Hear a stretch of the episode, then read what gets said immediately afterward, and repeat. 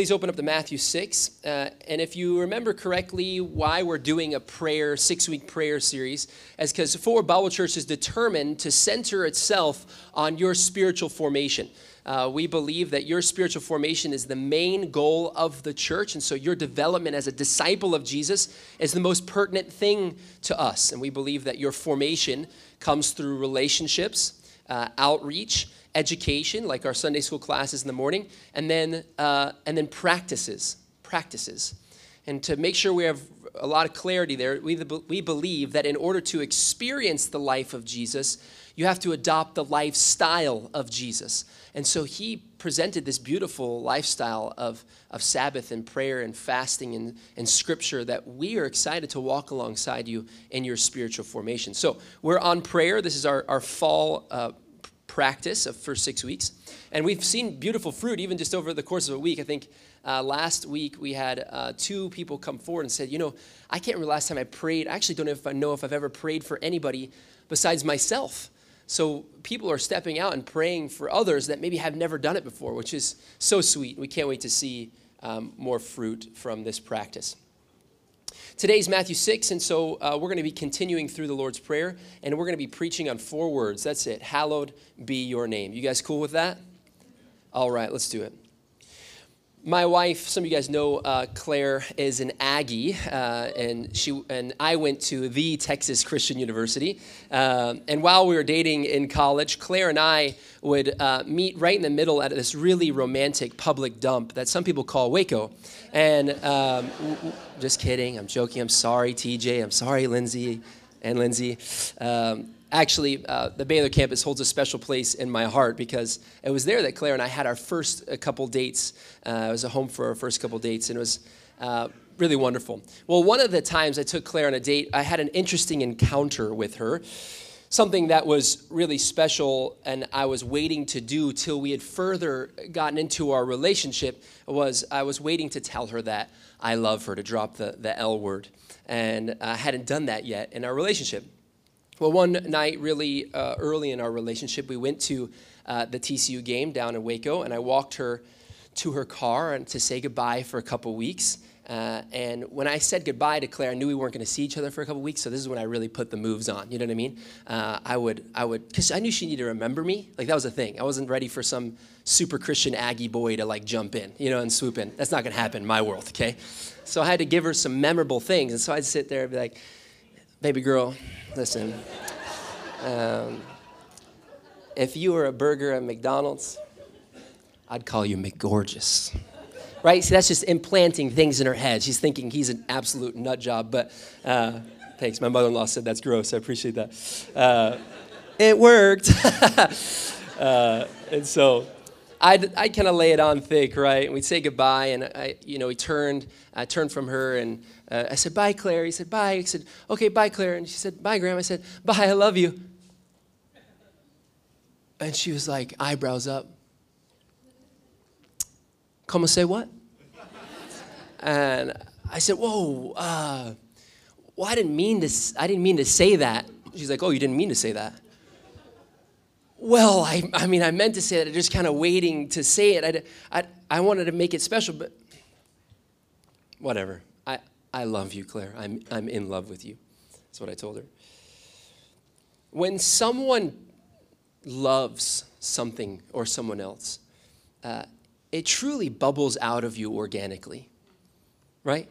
There's no amount of containing that I, that I could have done. I, I'm in love with her. I love her. And it just popped out right? And after my address to Claire, what prematurely popped out was how I spoke about how I felt about her. I might try to hide it, but my adoration for her is clear because it was displayed. What you truly love in your life, what you love in secret, what you adore, is the most defining thing about you. To quote the great uh, theologian Bruce Springsteen everybody has a hungry heart. Everybody. Humans are funda- fundamentally lovers. We are going to love. You are made for your, love, your heart to be pulled in a direction, and that defines who you are. You are made to love. You're just going to praise something. You pull it out. You're going to praise or adore something with your life because that's how humans are made. But specifically, you and I are made to long after, to love something ultimate. Human beings are fundamentally lovers, and we are meant to hunger for something ultimate. And so today we're going to park on this idea and ask you some hard questions of what is it that is, what exactly is taking the place of your first love? What organically bubbles out of you that you can't contain is what Jesus parks on today. It's not just for prayer. What, what Jesus is touching on in the first action of prayer, after the address, right? Our Father. Now here's the first action. What he's addressing in your first action is not a topic just centered on prayer, but it's an evaluation of who you are. Who you are. Because you are what you love. You're not what you think, you're not what you believe. You are what you love. And Jesus peels back our souls, peel, peels back to reveal what it is that's bubbling out of us. So it's not just a model for prayer, but it's peering into your subconscious desires, because we all have them, to reveal what your soul truly longs for, to see what's bubbling up out of you. Today, we see in the scriptures that prayer's first step reveals your first love. So, if you will, read with me Matthew 6. Uh, turn it over there or, or, read this. We're going to read the whole Lord's Prayer to give you some context. Uh, Matthew 6, verse 8. Do not be like them, for your Father knows what you need before you ask. Pray then like this Our Father in heaven, hallowed be your name. Your kingdom come, your will be done, on earth as it is in heaven. Give us this day our daily bread, and forgive us our debts, as we have also forgiven our debtors. And lead us not into temptation, but deliver us from evil. This is God's word. Jesus shows us the model for prayer by showing us first to address the Father, saying, our Father, and we talked about last week, if you remember, that this is a baffling address. This, should, this blows the minds of the disciples, thinking, how, how can I address Creator as Father? That doesn't make any sense. If anything, they would want to flip that around and be like, Hallowed be your name, Creator, King. I guess your Father. But Jesus, in Jesus' world, order matters. And he says, How Our Father. And that floors the, the disciples that we might address God as Father with intimacy, who's close and near and, and loving, right? And then he says, Hallowed be thy name. The nearness of the closer of the Father is then followed with hallowed. Okay, what's hallowed mean? Any old Saxon English people out there would know. Not a lot of you, I'm sure. Hallowed is to make ultimate, to make sacred. There's no really there's no other really word for it. That's why translators kept this word hallowed in there, which I think is very important. Hallowed, meaning to make ultimate and sacred. Um, Father is a reminder of his intimacy. Hallowed is to remind him of his separateness, his majesty, his greatness.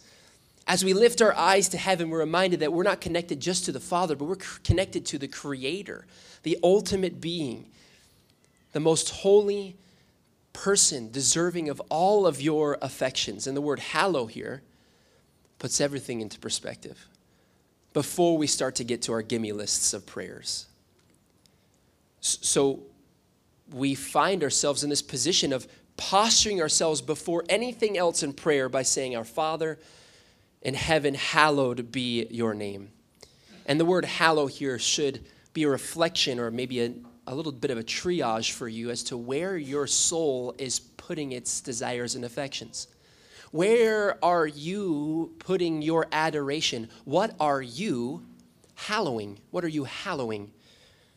St. Augustine said it so beautifully. He says, Because you have made us for yourself, talking to God, our hearts are restless until they find their rest in you. Because you're going to hallow something, you are made to hallow. Can we turn the lights on? I, want to be able to see the people's faces. There you go, sweet. Um, if you're sitting there, oh, that's just the sun coming through. That's what it is. Um, if, if, when you sit there and you think, okay, what am I hallowing? Thank you. What am I hallowing? You, you're in a posture of discovering who you really are. If I really wanted to get to know you, Hayden, if we want to sit down and grab coffee, and I really wanted to get to know you, I wanted to understand you and what makes you tick, why you are the way that you are.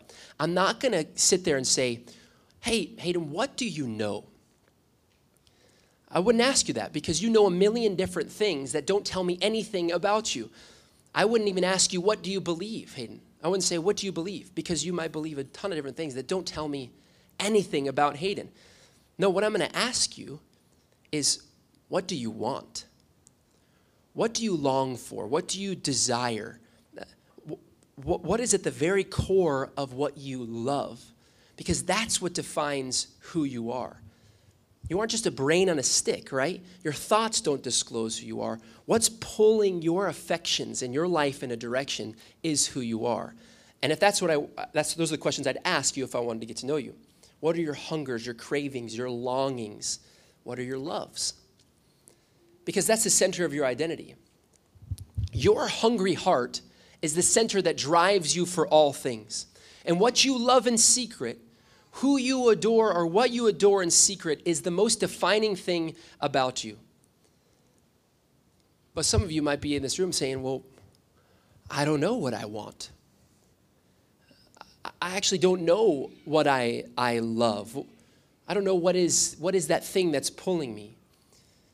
And my question to you is what if the desires that you're most conscious of, that you're aware of, aren't what you most deeply long for?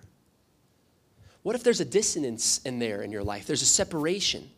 What if what you you aren't conscious, your subconscious desires are humming underneath the surface, and your life is yearning to hallow something that you're even you're not even aware of?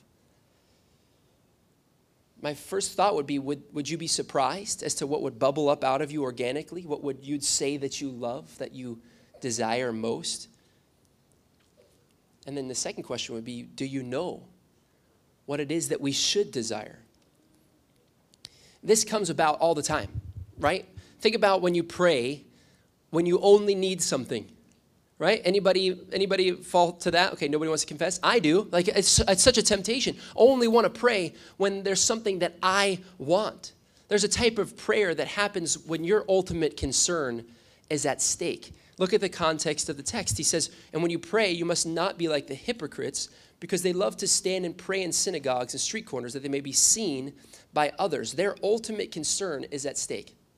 They are the center of their prayers their ultimate treasure is to be seen.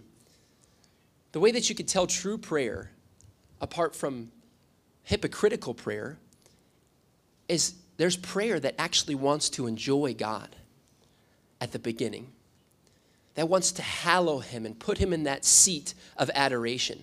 But notice how we pray only when we're in trouble.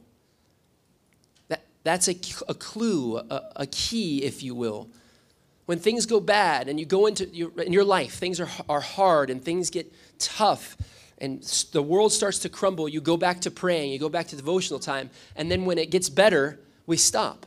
Why? Because your heart longs to put you at the center of prayer and your circumstances. And there's only one name that belongs in that first seat. In secret, what we do there is we're actually adoring something else we're hallowing our circumstance or the thing that you want more than you're hallowing Him. And here is the reason Jesus pulls this prayer model out. Because it's with adoration that we approach Him first, and that shuffles everything in order. So the question is do, do you only pray when you're in trouble? When things go bad? Do you get back into those devotion times? What are you doing in secret? William Temple said it beautifully. He said, Your religion is what you do with your solitude. Let me make this really practical for you because some of you guys can see you're like, I'm not sure I understand.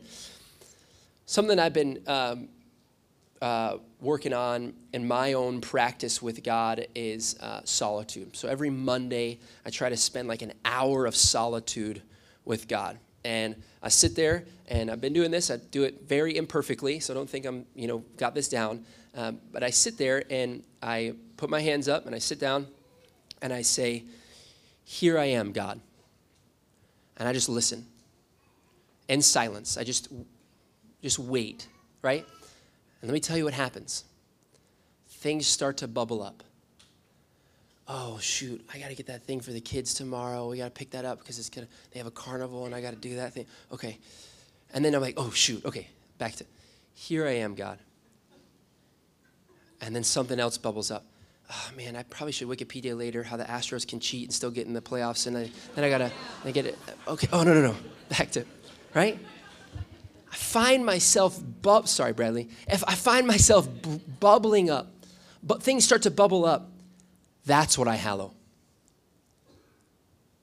You really want to know what's taken first seat in your life? I, cha- I challenge you. You take this challenge, I'd be so impressed. You're not trying to impress me, you, should, you know, it's all about him. You sit down for 20 minutes, you throw your phone as far away from you as you possibly can, and wait in silence. Whatever bubbles up is what the enemy is trying to get you to hallow that's not him. That's what's ultimate and sacred to you, what's, what's being set apart in your life. You want to get real church made personal? The thing that I hallow most, that bubbles up most in my time, is you. Is this church, right? Is your experience, your connection, the, the, the, the, how we're building disciples. All the stuff is you. And I'm here to confess to you publicly you're not my God. He's my God and he is way above you when it comes to my desires and affections and adoration. Although you might try to keep creep in there, he takes first chair. So my challenge to you is to make note. And I think that's in the text here. When he starts there, the primacy of hallowed be your name in this prayer is a challenge to you to say, what are you hallowing? What is it? Is it the performance of your child? Is that what's hallowing in your mind? Is it, is it that 401k number that you're gonna, you got to get to and then everything's going to be fine? Is it the stresses and, and worries at work? Is it your job that's taking the hallowed place, the ultimate holy place in your life? Come, come back, take a breath, and say it again Here I am, God. And put Him in the rightful place. Everybody hallows something. Your heart, your mind, your body is, is crafted in such a unique way to where you are, you are going to hallow and praise something. You are going to be pulled in that direction, whether it's comfort, a relationship, the relationship you don't have, uh, your sex appeal, your financial stability, I don't know what it is, but you, something is going to try to take the apple of your eye. And look, it's even harder when those things are good things. Look, I love my kids, I love them, but they're not number one. I don't hallow my children, although they try to creep in there. So make note. Take the challenge. Sit down for 20 minutes and see what it, you're in love with because I, I'm, I'm going to be honest with you. I love you you're in love with something else. There is something deep in you that desires to love something else that's not Him, to put Him in first chair. So, what's bubbling up out of you that's, that's not Him? But it's not just for the sake of, hey, let's just shame you guys. Welcome to Fort Bible Church. Make note of what you don't treat as God and walk out of here with your heads held low. No, that, that's not the, the goal here. The, the goal is to hallow him so that he might, to, to make note of those things you hallow, so that he might be hallowed. See, be there, that word be, so that he might be, be hallowed. Hallowed be. Everybody say be. Great. It's interesting in this text, you have two imperative verbs back to back. So you have hallowed be, but that's just the English language kind of uh, sifting through things. Hallowed be is really one word together in the Greek. And so uh, to be hallowed is, is that verb. It's not an adjective, uh, it's a verb. And you can see that it's impossible for it to not be a verb. Hallowed be is, is the word. And uh, this verb comes before all other verbs, like we said in the scriptures, in this text here. Hallowed be, meaning that there is an order to these things. Ha- hallowed be. But hallowed be before what? If you look at the, the prayer, take a look down at uh, the text, you're, you're adoring him before you move to prayer of uh, petition, which is you asking for your needs. You, you have needs and you want to ask them, ask God for your daily bread. Um, it also comes before uh, a prayer of, of, of confession. like, forgive me of my sins, right? So you find yourselves adoring him before you petition to him or you confess to him. And, and that order matters because um, all other prayer is hanging off the adoration of the Father. As you approach him, your adoration of him is what clicks everything else into place. I, don't need to stand up here and tell you and remind you that most of your prayer is you just asking God for things. I'm not here to shame you. Um, don't let the shame monster creep in there. I can see it in some of your eyes. You're like, oh, I shouldn't just ask God. He's not a magical genie. That's, that's true. Don't let the shame monster win there. Let's baby step this thing together, right? It, the real convicting element here is it's not that it's praise first mechanically, it's that it's praise organically, right? So you could get out of this sermon and say, okay, I got my notes. I'm, I'm going to make sure I say Father, and then make sure I say hallowed be. That's what he said. Oh, that's the same word. Okay, hallowed be, hallowed be. And then I'm going to, you could get into this and say, this is like, I'm just teaching you how to mechanically pray, and this is, stop. This is about your heart, remember? What, what's bubbling up out of you, or your adoration for a person who is the, the king of the universe, right? This is a bubbling up, a posture, if you will, not a mechanics. Uh, Keller said, praise is the frame and the context for all other requests. Because the reality is, um, whatever you hallow is the thing that's going to ultimately take over your life, right? And that's why he says start there, because he knows that whatever's being hallowed in here in you is what's going to take over. Let me give you a, let me put it to you this way, make it a little more clear. Every problem in your life is an adoration problem. And that you might think that's kind of curt, but listen, every every problem in your life is an adoration problem. I had uh, I sat with a young girl at a, uh, a church coffee shop once, and I sat across the table from her, and um, she had confessed uh, at, at, a worship thing. She kind of confessed uh, to me that she had uh, a, a terrible eating disorder. It was just uh, it was brutally taking over her life. And, and this mindset, she felt so guilty. She felt bad and dirty, and she was struggling uh, forgiving herself. And so we got to the point in the conversation where she shared uh, some of her upbringing. And I asked her, like, what do you, you know, tell me about your home and your parents and stuff. And she said, well, you know, my mom always had the parties at house, right? Like we, we wanted to be the Fort Worth family and we had the parties and we did the things. And um, before all these parties, she would really, as a little kid, she would doll me up and make sure I looked the part for the party that she was putting on. Uh, and uh, from there, I just started to see that my image was everything. Now, my image was ultimate. And um, so we started to dive through it. What is the root of the issue? And I'm, I'm going to ask you, what do you think the root of the issue is? I mean, sure, um, she kind of confessed later that what happened later was that uh, her mom uh, had a party, and before the party, she said, "Hey, like you don't really look the part today. Like we're not going to do messy buns at my party, and so you need to you need to stay in your room." And she made her daughter stay in the room during the party. And we could look at that and let's evaluate it together and say, okay, was there poor parenting there? Yes, definitely. Um, does she have a poor um, uh, self image? Yes, she, she, struggles with seeing herself the way God sees her. Um, but really, the problem, if we're going to get to the root of it, the, the, the problem that she was struggling with the, the, is prior, is before all that. And that is that she needs to demote her mother's voice. What's hallowed in this young woman's life is the voice of her mother speaking to her rather than the voice of her heavenly father giving her the true image that, she, that he sees in her. And she's stuck in this rut of, I can't forgive myself. And we really struggled through it. And I said, Look, I, I, there's a voice in your head that is your mother's that you need to demote in order to promote his and see yourself through how he sees you often what happens uh, when you recover the true identity of God is that you also recover his view of you.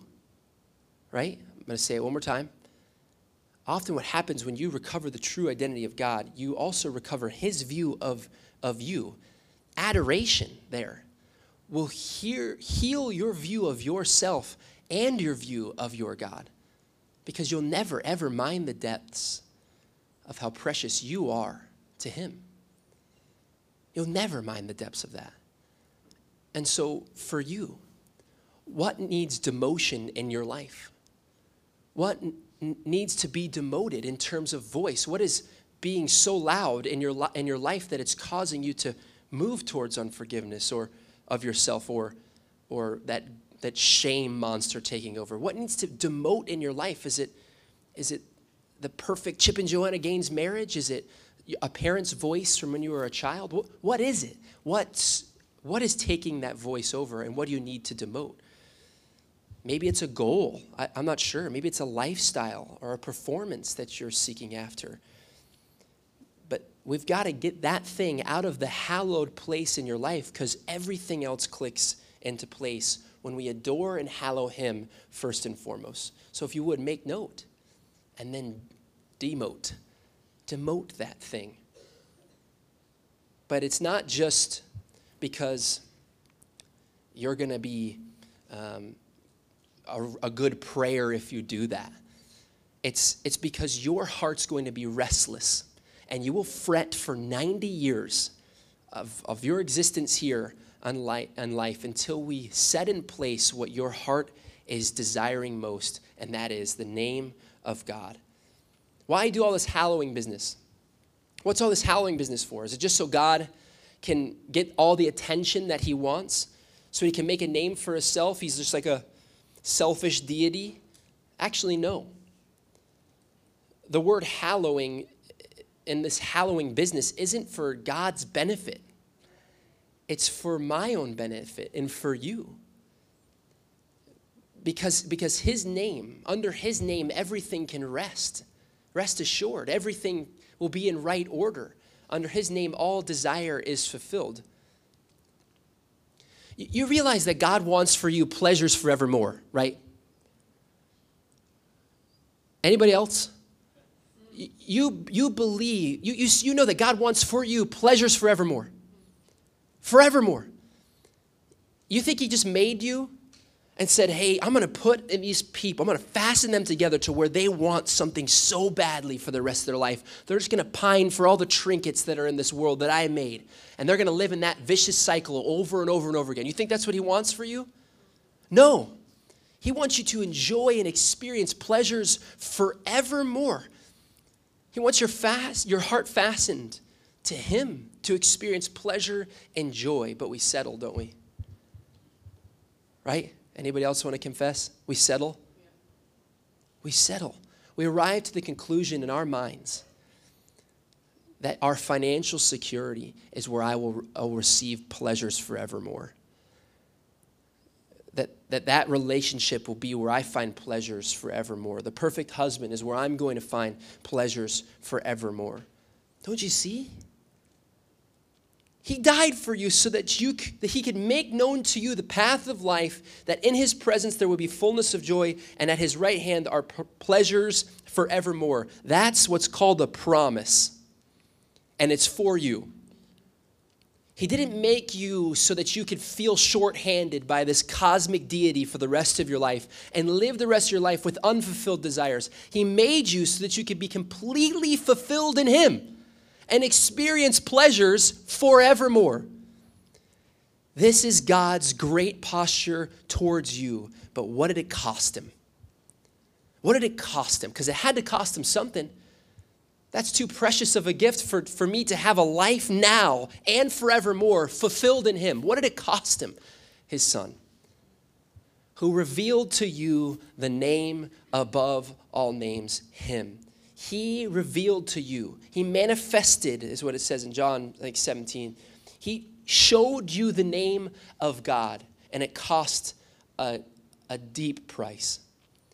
So when you can adore that, when you can see him for his actions towards you and his loving kindness for you and his desires for your life to experience pleasures forevermore with him at the first seat, then you'll see that everything clicks into place. as I've explored this, I started, you know, realize like why why do I have this cynical nature towards him? Why do I have this thing where I like I know he wants all this goodness for me, but he hasn't given me everything I want, and so I feel still shorthanded from him. I have a son named Cam, wee Cam, and uh, he, I took him to this park right back here, the Tanglewood Park, and uh, we were playing. The sun was out. It was gorgeous and so fun. And at the beginning of it, he saw a kid with a lollipop. And he, the entire time, the entire time at the park was like, lollipop. But with him, it's like, Olipop, right? Olipop, Olipop, screaming, stomping his feet. I want the Olipop. I said, son, we're not having Olipop right now. You can have an Olipop when you get home. But he's like, I want it now, now. I want this Olipop now. And because I didn't give him one thing, there's something inside his human nature that says, I'm, I do not want to give him anything. Because I didn't give you this one thing, I don't want, he doesn't want to give me anything. He's not that good. Does that sound familiar? For me, this is the same sin nature. God, you didn't give me this, so you must not be all the way good for me. You, didn't uh, achieve this in my life, and so man, the fullness of pleasures forevermore must not be true because you shorthanded me there. It's the same lie that the enemy's been given to you since day one, right? God put you, whether you believe it's true or not, we can talk about it later if you want. God put two humans in a garden, gave them this amazing garden, said, enjoy everything. Also, I'm there, which is where you're going to receive pleasures forevermore true joy. And he says, But look, not that one. Just don't, don't eat that one. What'd the serpent say? He said, He doesn't want you to have that. And that's the best one. That tree over there, that's the best one. And what seeped into the human's minds, your and I's minds, as well, he must not be good then. Because he won't give me everything. Everything that I wanted, he must not be good for anything. Right? Anybody? No one. Yes? Okay. Is this re- landing? Okay, great. Just like Cam, in typical child fashion, when there's one thing that doesn't happen, he must not be good all the way. And that's been happening since the beginning of the world.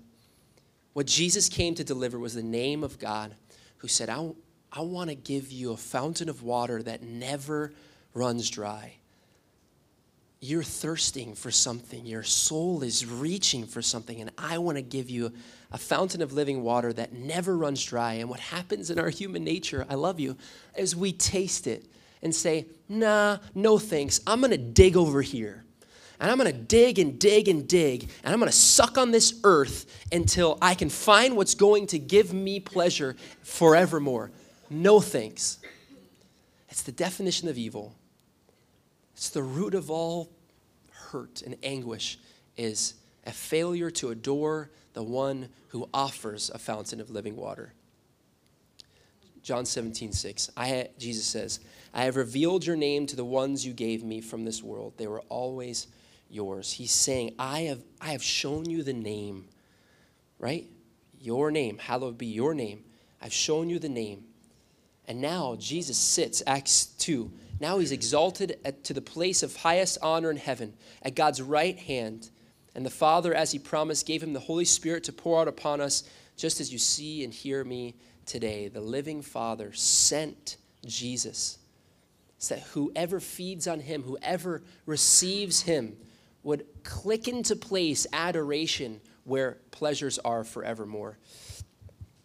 You know what I love about our partners? Our partners, we had a lot of fighters at our partner in our partner class. You guys, any, you know, what I'm talking about? There's a lot of people like, yes, kingdom come, let's do it, right?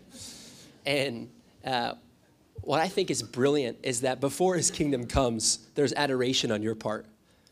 Meaning, if you want to be defiant, you want to watch darkness be pushed back, then experience defiant adoration in prayer. That's where it's going to start. That's where it's going to start. And this is, you know, I'm not saying here like, oh, I've got this secret to a life of complete contentment and, and pleasures forevermore, which he does. But that's where real power comes from. Otherwise, in your life, you're going to be fretting constantly because you're going to be basing your life on the external circumstances of your situation rather than the adoration of the one who's above all those circumstances. Look at Acts um, 16. Silas, right? He's in prison and he's beaten. And what do they do? They sing. Are you a lunatic? What's going on? They sing in the face of just abject evil. And God just explodes their life with joy, and people get baptized, and it's crazy. Your externals are going to try to get into this place, but that's a, that's a life based on present sufferings, not on future hope. And a hope maker. He is a maker of hope. Okay, so you can listen to this and you can say, All right, I'm going to go home. I'm going to pray. And look, I'm telling you, this is a heart issue. You're made to enjoy something way more ultimate than anything that's here.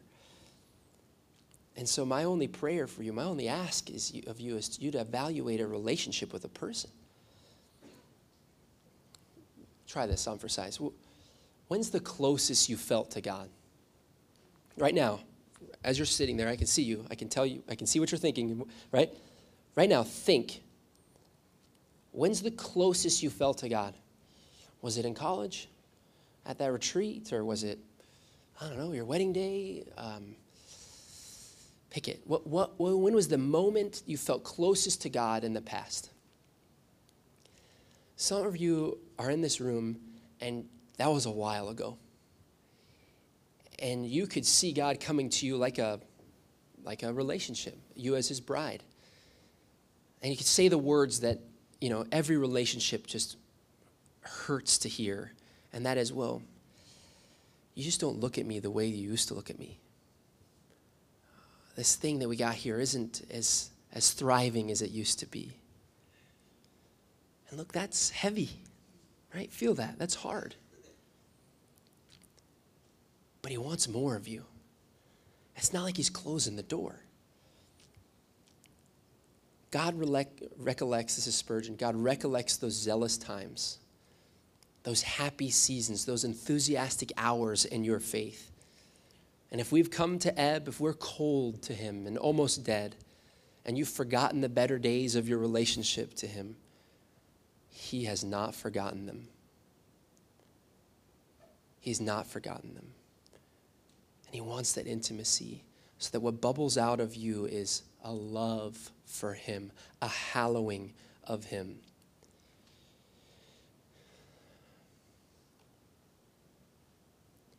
Look, I know it's relatively easy to connect with God in moments of joy in our lives when things are going well.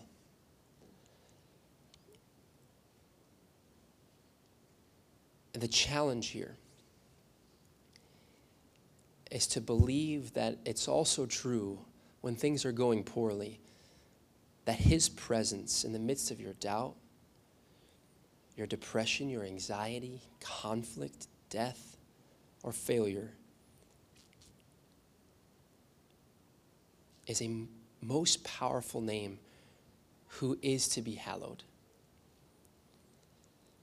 When I started praying adoration beginning, by the time I got to the my gimme list, there was an overwhelming peace that wasn't based on the circumstances of my life but I knew the one in control, and I set him as first chair, and it all clicked into place.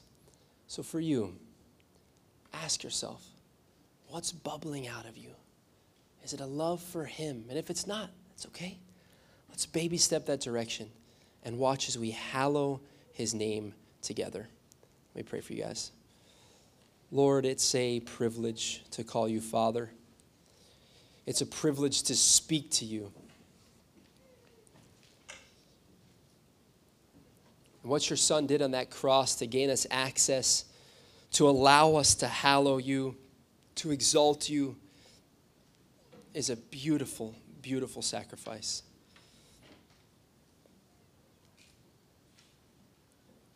Would we give you the attention and put you as the first chair in our life and watch as we experience the power of God, the power of you,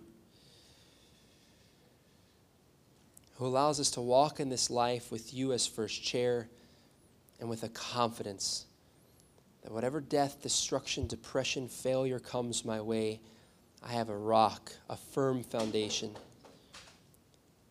who won't fail me.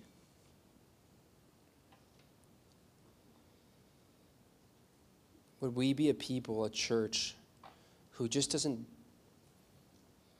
build a church for the sake of building a church?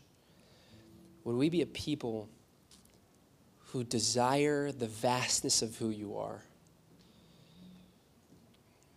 It comes to mind. Like if you want to build a, a ship, don't get a bunch of people together and just teach them the tools how to build the ship. Give them an, a view of the vastness of the sea. Today, now, even in this next song, in communion as we worship together, would we hallow you? Would we set you apart as ultimate in our life and we confess, God, that there hasn't been much hallowing lately?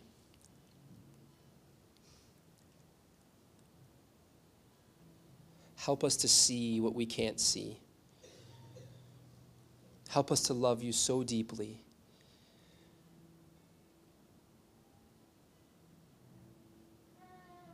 Give us a true assessment of our love, Lord, and show us the immensity of your greatness. In Jesus' name, amen.